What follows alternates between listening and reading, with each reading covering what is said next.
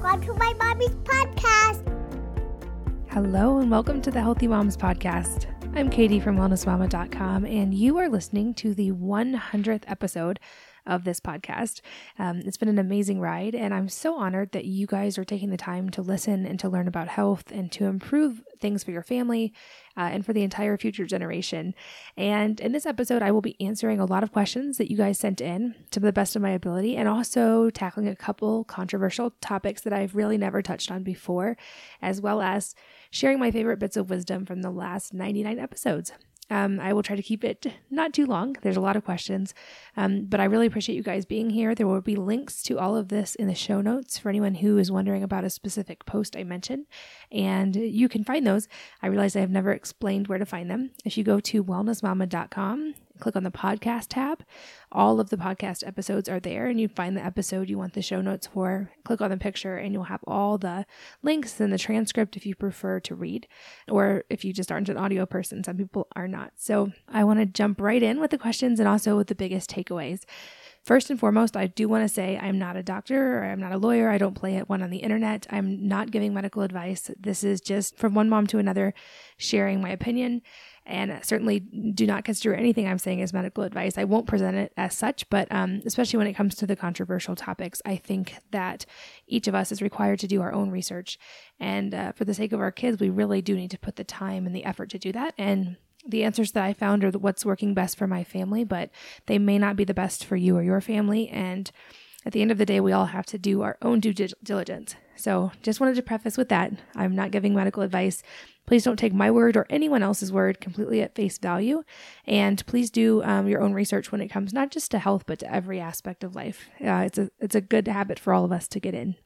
Um, so, somebody asked what my biggest takeaways were and favorite episodes. And it's really hard to narrow it down because I have enjoyed every episode so much, and I feel so honored to have gotten to talk to so many amazing guests and to share them with you guys and to share their message. And also, I feel like I've gotten to go through a kind of a college course of sorts um, when it comes to all these different health topics. So, just some of my favorites off the top of my head, if you haven't listened, I love every single sauna cast that I've done. So if you haven't listened to these, I think they're worth finding and listening to. I do these with uh, one of my best friends in the world, Heather, who runs mommypotamus.com. And we just chat about topics that are relevant to us everything from parenting to health to um, navigating new health trends. And they're just, they're really fun episodes. They're very typically pretty short, very light, and a lot of fun. Um, they're super fun to record, and you guys seem to like listening to them as well. Um, some other favorites that I've loved along the way Dr. Cate Shanahan, uh, we did an interview on her, the concepts behind her theories on deep nutrition and what humans really should be eating or not eating, and how basically to live optimally as a human on this planet in today's world because we are living in a different world than our grandparents did and we're facing challenges that our grandparents did not face. And we know things like that today's men have a third of the testosterone that their grandfathers did. We're still trying to figure out why. Um, but a lot of her theories are very backed by science. Uh, her research is very comprehensive and she really goes through why she believes the things she believes and give some kind of actionable steps. So that was a good one. Also, Dr. Kelly Brogan was a joy to interview. She was so much fun. And she tackled some really tough topics in a way that made it seem like we were just having coffee at a coffee shop. So she talked about mental illness and balancing hormones, including postpartum depression and anxiety and depression. So she comes from a traditional medical background and does not prescribe antidepressants and psychotropic medication. So, really fascinating perspective from her. Uh, another fun and, and really informative interview was Dr. Elisa Song. So she is my kid's pediatrician, even though she lives across the country, and she's a holistic pediatrician and really has good answers. Very, I felt balanced answers. Um, again, I think especially when it comes to our children and pediatrics, it very much is a, an individualized thing, and each family has to make their own decisions. But I've personally found her um, her perspective is very balanced, and I really loved that interview with her.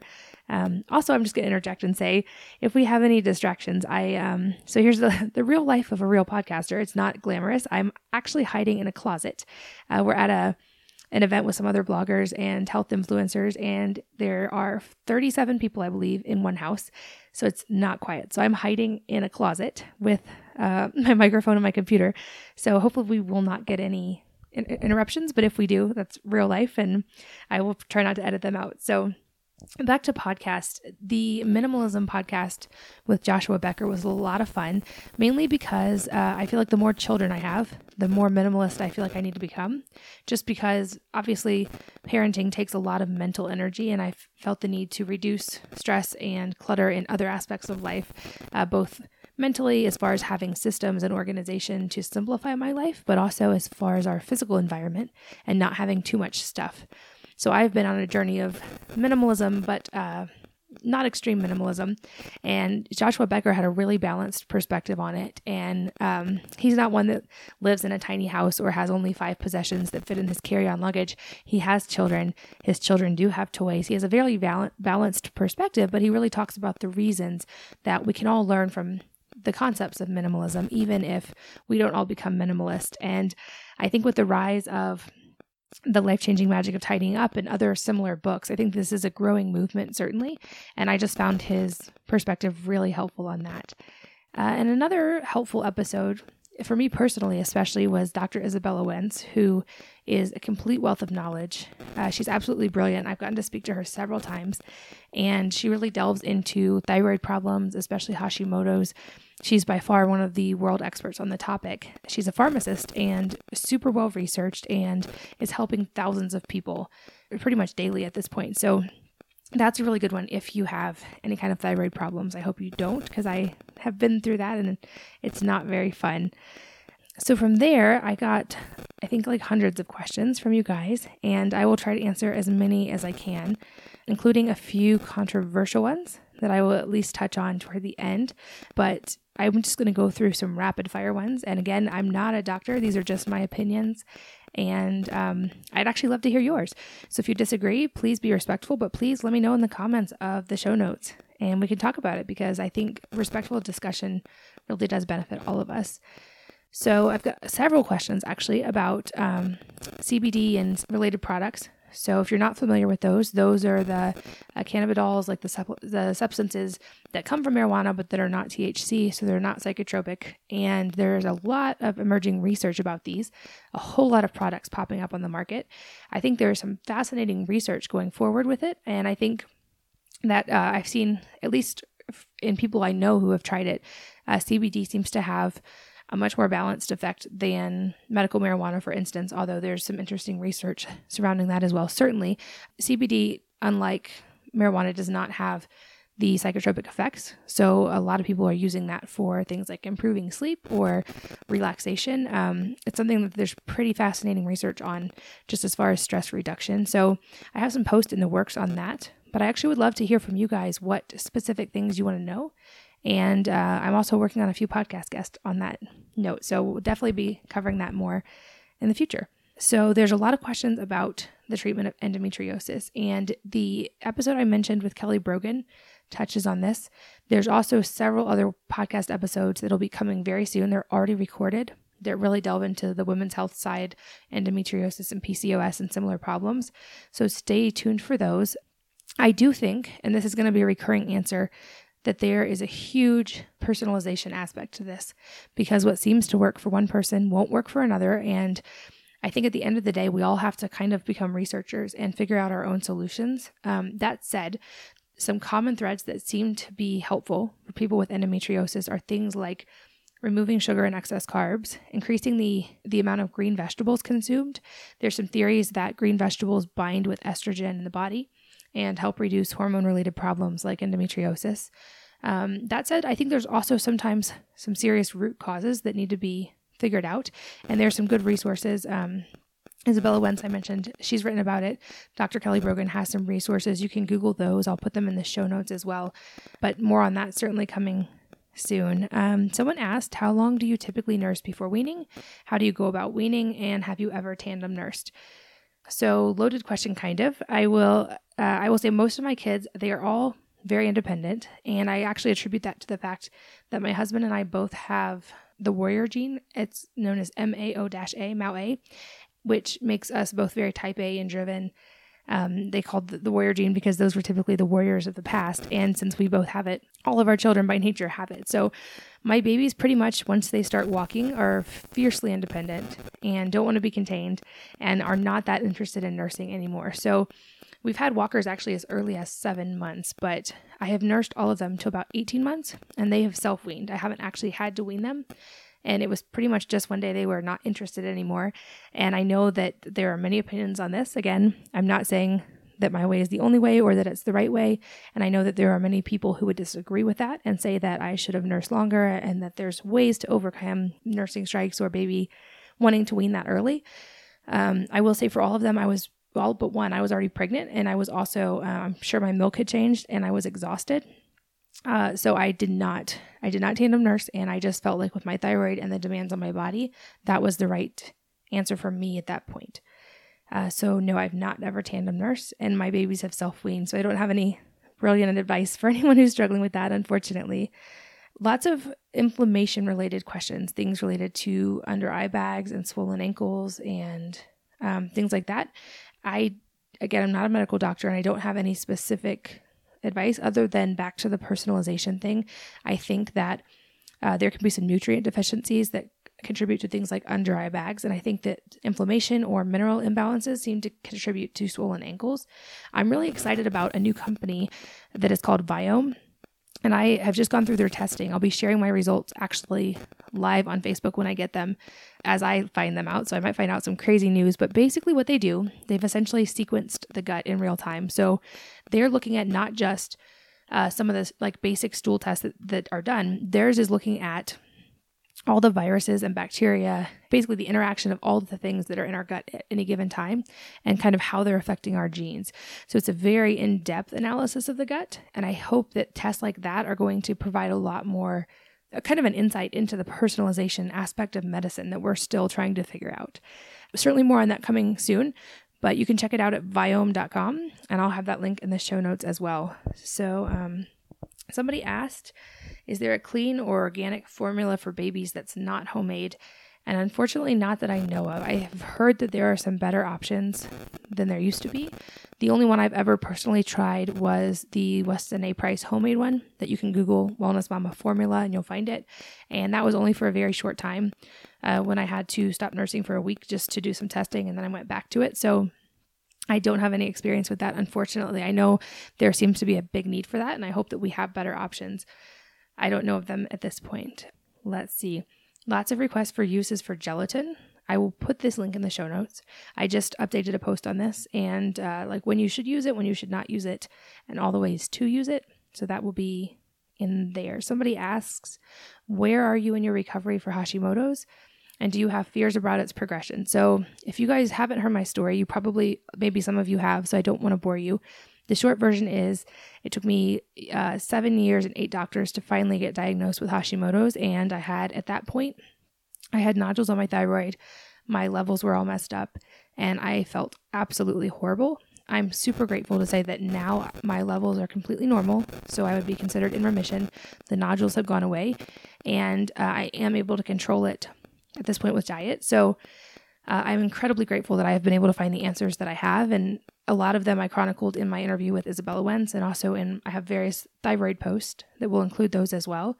Um, at this point, I don't have any fear about its progression, just because I feel like I figured out what's working for me. Again, I think it is so personalized, and I wish I could just kind of give everyone the answers for what would work for them. But I think it, it's a very personalized process, and I am excited for things like Viome that are going to hopefully give us more data to figure that out more quickly. But I know how long and hard that road is, and I but I'm also I'm very hopeful that we're going to have much better things in the future to help us diagnose and figure it out more quickly. A lot of questions about which one is best to consume, gelatin or collagen. Someone said there's 65. Which one's best? Um, do I still make sweetened gel- gelatin recipes since I'm now on Bright Lines Eating, etc. So I do still consume gelatin and collagen. I like both of them. I use them differently. So basically, what you need to know with gelatin if you're trying to gel something, if you're using basically if you're using gelatin as a culinary use for its gelling purposes, you're going to use gelatin. If you just want to add the proteins and get the proline and the glycine and the amino acids without creating jello, then you would want to use collagen. There's now even a marine collagen for people who don't consume beef or pork, which is a great option. Uh, I'll link to the one I use in the show notes, but there's several options out there. And uh, so, really, it just depends. And as far as me personally, I am right now not consuming any kind of sugars or sweeteners, including fruit juice, just because I do feel better on that, especially in the summer. I seem to really feel good um, with that. And I've been focusing just on tons of leafy green vegetables and clean proteins. And I do eat fruit. Uh, I eat things in their whole natural sources, and I feel great. So um, I'm not doing sweetened gelatin snacks for me. But that said, I think that children typically have a much higher carbohydrate need than adults do. So my kids, I do still make chewable vitamins for them and elderberry gummies and uh, just like marshmallows and those kind of things. And they do still eat those. So those links are also on the site. You can Google pretty much Wellness Mama and any topic I talk about, and it should come up. Another question was What is the updated information on fermented cod liver oil? And what is the best way to take it? So I know this is a very uh, a lot of people are asking this, and again, I don't have, I don't have. I feel like the only answer. I think there's more research that still needs to be done. I think it is still a controversial topic. Um, personally, I've been experimenting with the extra virgin cod liver oils like Rosita, which I don't love just because they can go rancid so easily. Um, of course, so can fermented cod liver oil. I think there are some potential problems with fermented cod liver oil. That said, I don't think it's as problematic as some bloggers are making it out to be. And I have still taken it. Um, right now, I'm actually focusing more on just omega 3 supplements that have DHA and EPA, as well as in the summer, I take krill oil and astaxanthin um, along with vitamin K to for sun protection and also just for my skin. So I can link to the ones that I take, but I'm just taking an omega 3 supplement, especially uh, right now. Our family's on a road trip across the country just for some family time and to see some of our amazing national parks. And uh, it's we don't have refrigeration a lot of the time, so I'm taking shelf stable omega three supplements instead of cod liver oil at this point. That said, I, I used cod liver oil, fermented cod liver oil, the most when I was working on fixing several of my teeth, and I don't know that the other omega 3s would have the completely same effect because they don't have the other fat soluble vitamins. So um, I don't have any cavities to test that theory on right now. But I do think maybe if I took omega 3 and made sure to get sunshine for vitamin D and took vitamin K that and A, that um, it could potentially have a similar effect. So, one question Why do most doctors treat symptoms instead of disease? As you acknowledge, the gut is usually the first source of illness and wellness. So, I 100% agree with that. Um, I mentioned the company I'm really excited about, Viome, and they're really delving into the gut being the root cause of disease, even having the ability to epigenetically affect which genes are expressed, which uh, is they're cracking the code for this. This impacts autoimmune disease and allergies and cancer risk and heart disease. It is drastic. So I think that there is research coming on this. I think there are pioneers like the Viome and their company that are working to uh, decode this, but I don't think the research has been there in the past. And I also want to say I I truly do believe in most cases that doctors are great humans who got into it because they wanted to help people. I don't think you survive eight years of medical school and residency if you don't actually care about people on some level. So I'm not anti doctor by any means. I have several close friends who are doctors. Uh, I think that they, some of them were given incomplete information. And I think, uh, um, unfortunately, as our, as our society often does, we've separated nutrition from medicine. We've separated a lot of things when uh, I think there's a lot of wisdom in a holistic approach.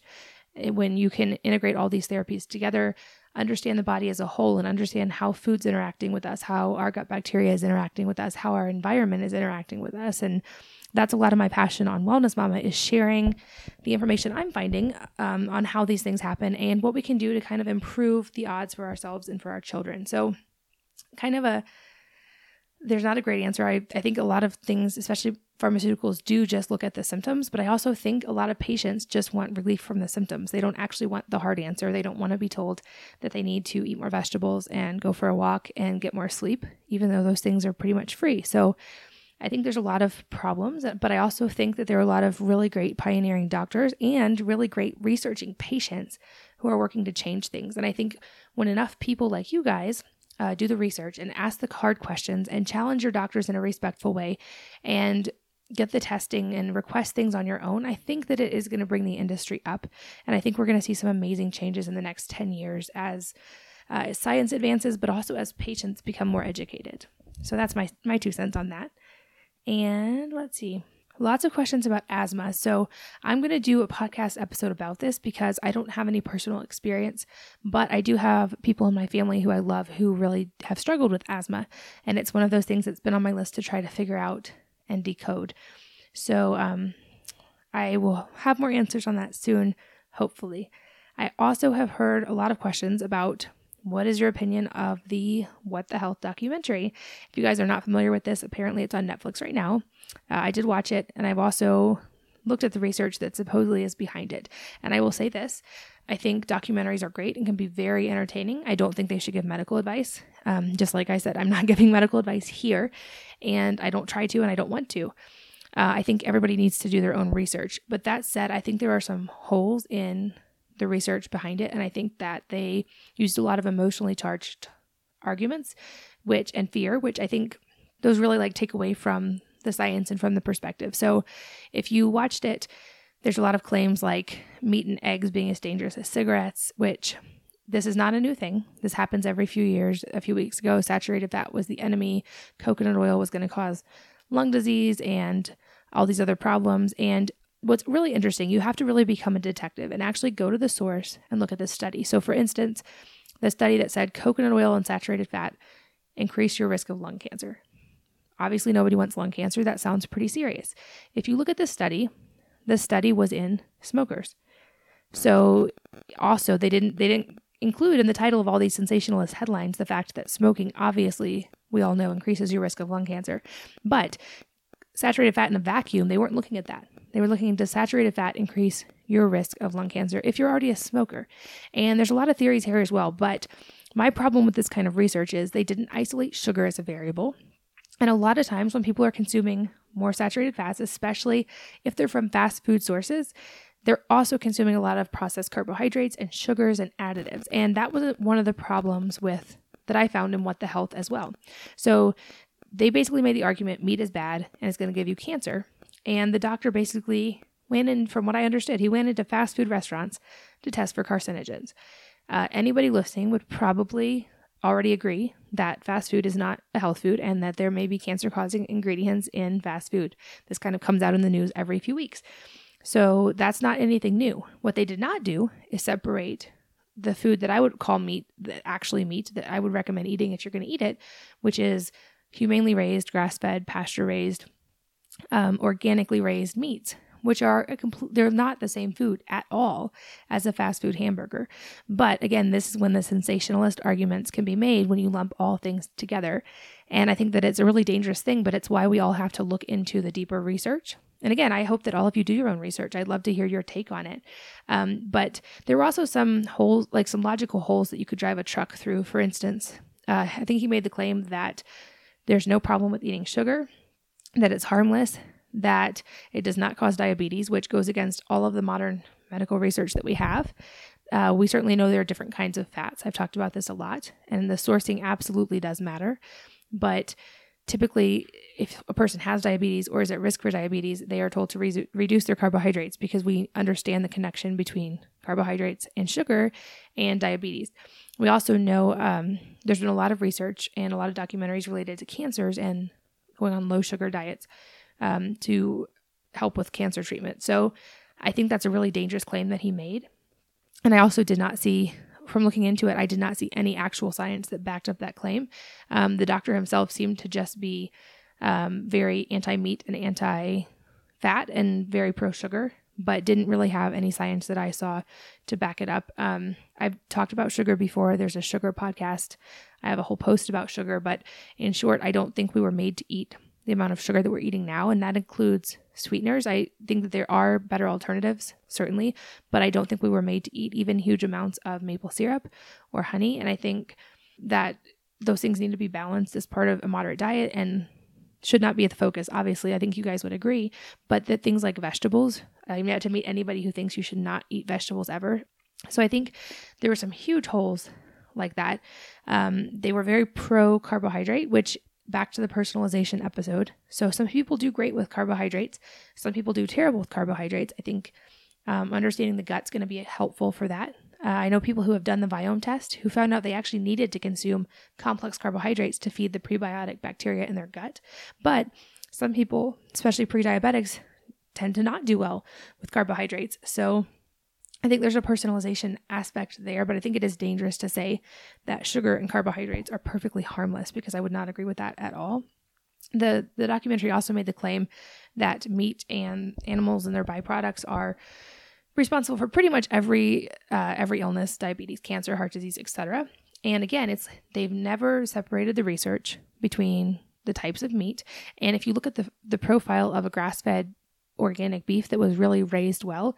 It has uh, conjugated linoleic acid and it has omega 3s, and its profile is actually a little bit more similar to fish, um, whereas completely different than a fast food beef. So I think that those have to be separated. I think it's haphazard research that has thrown all of the meat out, and I think that we need to do a lot more research.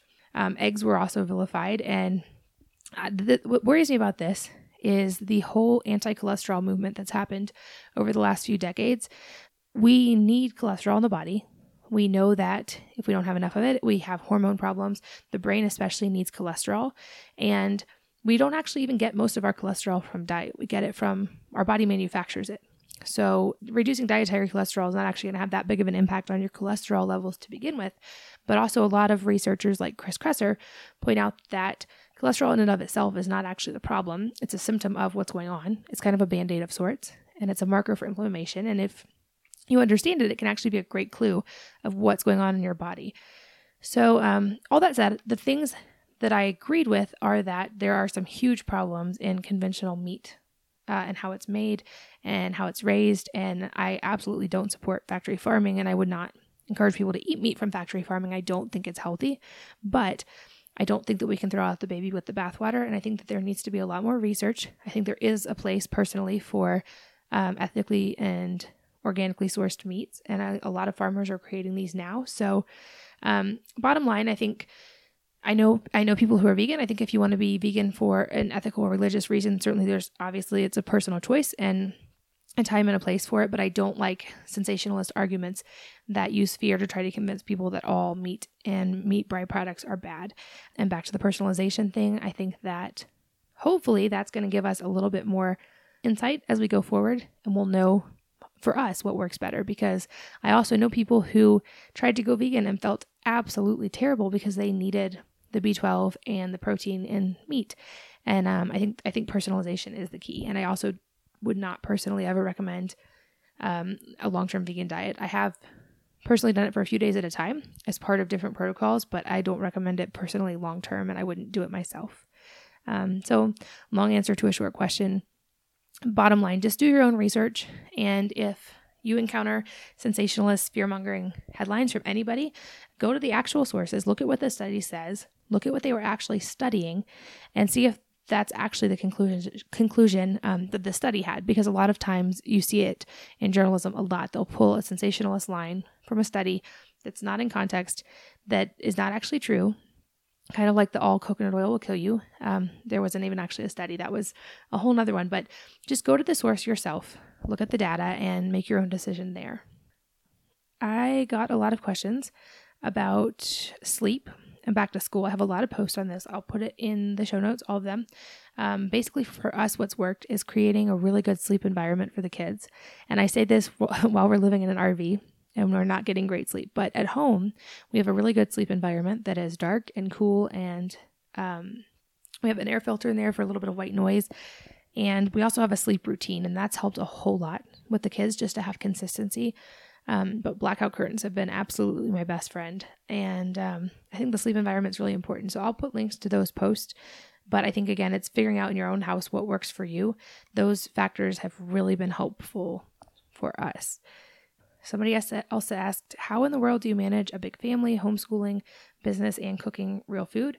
I would love to know your secret. So, first of all, I will say I do not do every single thing I write about every single day. That would be crazy and it would not be possible. Um, second of all, I'm grateful to have my parents living close by. So they um, come help me homeschool a couple days a week. And my dad was a college professor, so he teaches the subjects that I'm not good at. So I have help. That's a huge key. I think help, I couldn't do it without help. And also, just I am a systems person. I've always been fascinated with systems and logistics. So I run my life based on systems. And I'm working on book number two, which will come out next year. And it's going to delve a lot more into my systems on everything from real food and cooking to scheduling to family time to how I run the household. So I'm working on all of that because I get that question quite a bit. So now for a couple of the controversial ones, and I will try to tackle them as non controversially as possible. I will also say I'm not going to go super deep into my personal decisions on these because these are such uh, emotionally charged issues. And um, I don't think that anything is benefited from an extreme position on them. So I have obviously made decisions on these issues and I stand behind them and I feel like they're right for my family. But I also don't talk about them publicly very often just because they are so emotionally charged. And I feel like a lot of times um, the ability to be respectful and loving goes out the window. And I'm not willing to uh, give up the, the love and respect I have for you guys listening. And I would hope you would maintain that for me as well. And so I tend to steer clear of those emotionally charged topics, also because I think at the end of the day, especially these topics are ones that families have to make on their own. Hopefully, after doing lots of research, I always encourage research, um, but I wouldn't want you to take my opinion or anyone's opinion at face value uh, and just accept it as fact. So, um, let's see. All right, the first one is uh, people asking about vaccines. What is your stance? Do you vaccinate your own children? Why or why not? So, again, I'm not going to go into depth in what I do personally. I will say this I think that there is a tremendous amount of uh, anger and fear on both sides of this issue. And at the end of the day, I think it comes from the fact that obviously we all love our children. We want our children to have the best start in life, to have health, and to be protected from potentially very scary illnesses, um, which obviously no parent wants their child to become very ill or to suffer a life altering illness. Everybody agrees with that. Like I said, I think a lot of people lose their respect and empathy for other human beings when it comes to this. And I have seen people say things online to each other that I cannot imagine they would actually say in real life. I would hope, sincerely hope that they would not say in real life over issues like vaccines. I think that it does need to be an issue that everybody researches on their own. Um, that said, I also think that we're looking at the wrong um, the wrong outcomes or the wrong uh, red flags. So, obviously, the autism debate is incredibly tied in with the vaccine debate, and there's so much information on both sides everything from that people think that vaccines cause autism to people that claim that there's absolutely no connection at all. So, for this, I will share what I call the bathtub theory that I think um, it was maybe Dr. Tom O'Bryan that I talked this through with originally, but basically, the theory is if our bodies are like a bathtub, uh, you can put anything you want in the bathtub. Ideally, most people would put water and the drain system, the detox pathways, those are perfectly designed to handle water. But you really could put anything you wanted in the bathtub. So you could put some sand, you could put rocks, you could put pharmaceuticals, you could put Kool Aid, you could put whatever the heck you want. It doesn't matter what you put in. When you reach the top, something is going to overflow and it's going to spill on the floor no matter what's in it. Also, if you're putting a whole lot of junk in it, the drainage is going to get clogged and you're going to have some issues with the detox pathways. So I think of the body in that way. And when I think of the body in that way, I think that there is a time to pause and reflect on the amount of things that are being put in the body, especially at a young age. And I think that this analogy also works when it comes to autism. So personally, I don't think that there's a direct one on one correlation between vaccines and autism. And I don't know that any researcher uh, who really looks into it would, would think there is. I think that vaccines are potentially one of the things that go in the bathtub. And I think that autism is potentially one of the things that happens when the bathtub overflows. So I think it's you can't isolate it as a single cause because there isn't a direct correlation and no one's been able to isolate that.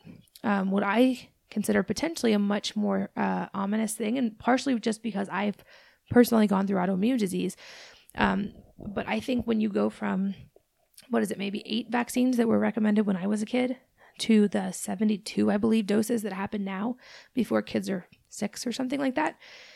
Vaccines are designed to stimulate the immune system.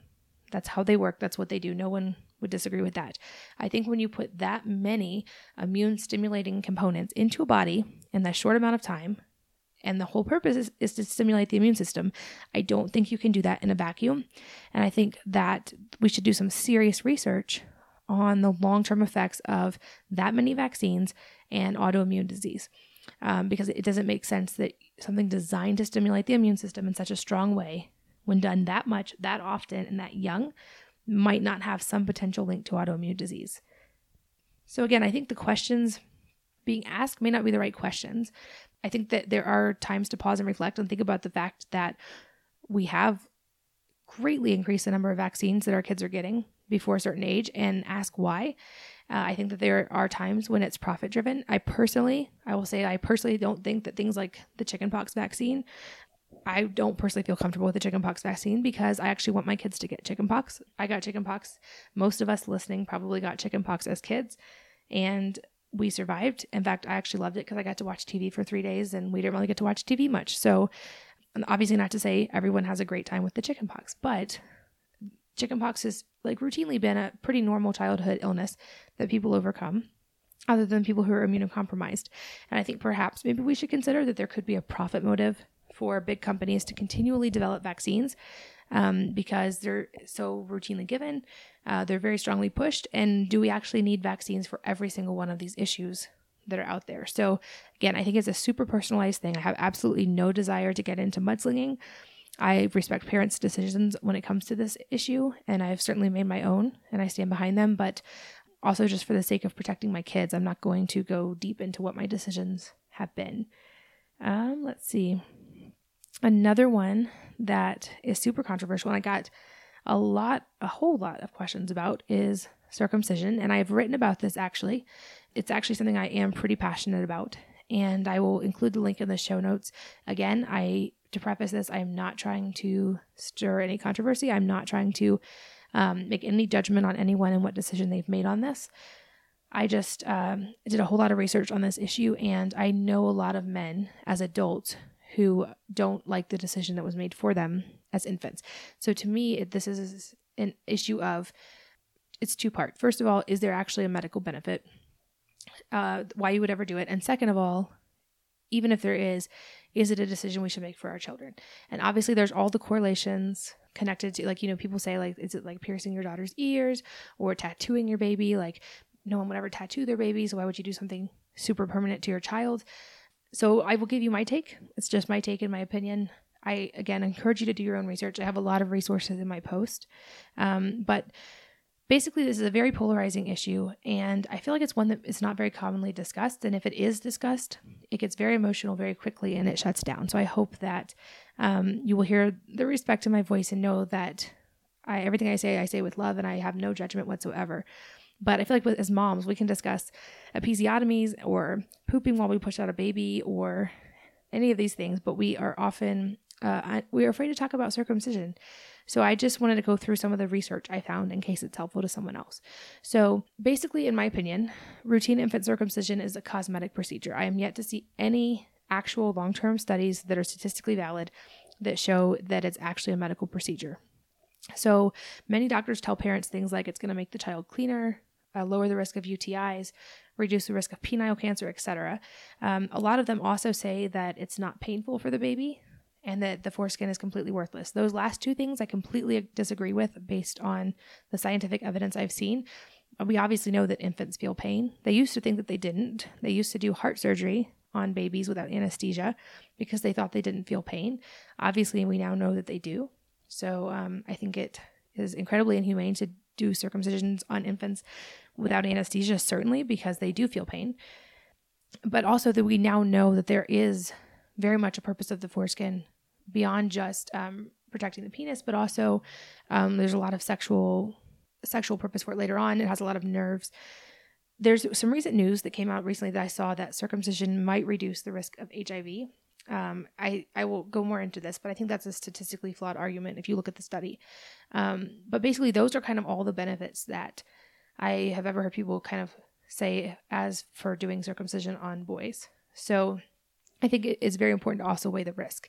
And that's the process I went through when I was pregnant with my first son and I knew I was having a boy. Until that point, I just kind of figured that was something that My husband would make that decision because I don't have a penis and it's not my problem. Um, but I also research everything. And after doing the research, it is something that I feel very strongly about uh, in our own life. And I feel very strongly about the decision we made. And, um, and it, I'll go into that in a little more detail. But I think it's important to study the risk. So the American Academy of Pediatrics evaluated the risk versus benefits of uh, circumcision. And a couple years ago, they said their task force said that they decided that the procedure should not be routinely recommended. And this was based on 40 years of studies on both circumcised and uncircumcised boys. It concluded that problems with the penis, such as irritation, can occur with or without circumcision. With proper care, there's no difference in hygiene between the two. That there may or may not be differences in sexual sensation in adult men, although they thought there was. And while there is a small increased risk for a UTI in uncircumcised males, a, uh, especially under babies under a year, the risk is still less than 1%, which is less than all girls. So, still not a huge risk. Um, and while they thought it might provide some protection from, from penile cancer, since that only occurs in the foreskin, um, the risk of this cancer is very low in developed countries like the US and actually like the risk of circumcision more babies have problems related to circumcision than cases of penile cancer are prevented by circumcision. So to me it always is helpful to go back to the data and look at that. Also i think to remove a part of the body because in 60 years it may cause cancer would be akin to doing a mastectomy on infant girls to prevent breast cancer which is a heck of a lot more prevalent than penile cancer. So i think that argument kind of falls apart there um, like I said, we now know that infants do feel pain as intensely as adults, if not more so, and that anesthesia is often not used or used incorrectly. So to me, that is um, actually like a human rights violation to put an infant through that much pain. And um, also, obviously, I think you have to look at the risk versus the benefits. So most cases of penile cancer, which is the strongest case for circumcision, most of those happen later in life. If infants feel as much pain as adult men, why not let children grow up and make that decision for themselves if they feel that they're at risk for penile cancer or they just want to be circumcised.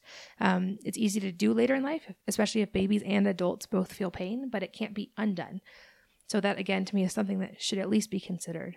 So, um, I won't go into all the ways that circumcision are done, but the research of this actually like turned my stomach and made me kind of upset. So, and again, I don't want it to get into the emotionally charged side.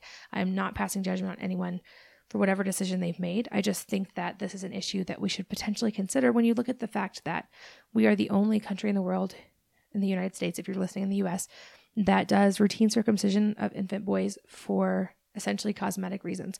We don't have uh, religious reasons. We're the only non Jewish and non Muslim country that does this routinely. Um, where my family's from and where my husband's family's from in Europe, it's not common at all.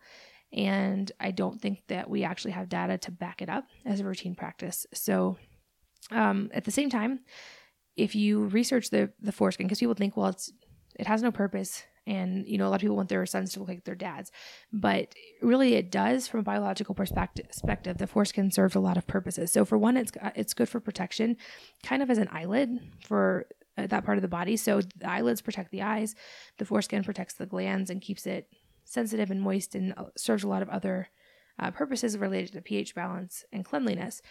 So, from actually from a bacterial perspective, just like there's vaginal a vaginal microbiome, the penis has one too, and removing the foreskin alters this. So we're just starting to learn this.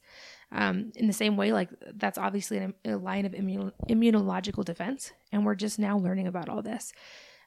So there's a whole lot of other like sexual related functions related to the foreskin as well. All that research is in the post that I mentioned. But that's kind of my my short version of my take on it. You can read a lot more in the post, and there's some really, really fascinating history related to it if you're a history buff like I am. But I would re- really recommend that you check it out. There's a whole lot of statistics in the post as well, but it was helpful for me to know because it seems um, that circumcision is a very common practice in the US. And if you look at the data worldwide, only about 20 out of every 1,000 males are circumcised, and 18 of those 20 are in the US alone. So we think it's normal and common, but it's actually not on the world perspective. And anytime I see data like that, I just always step back and ask why.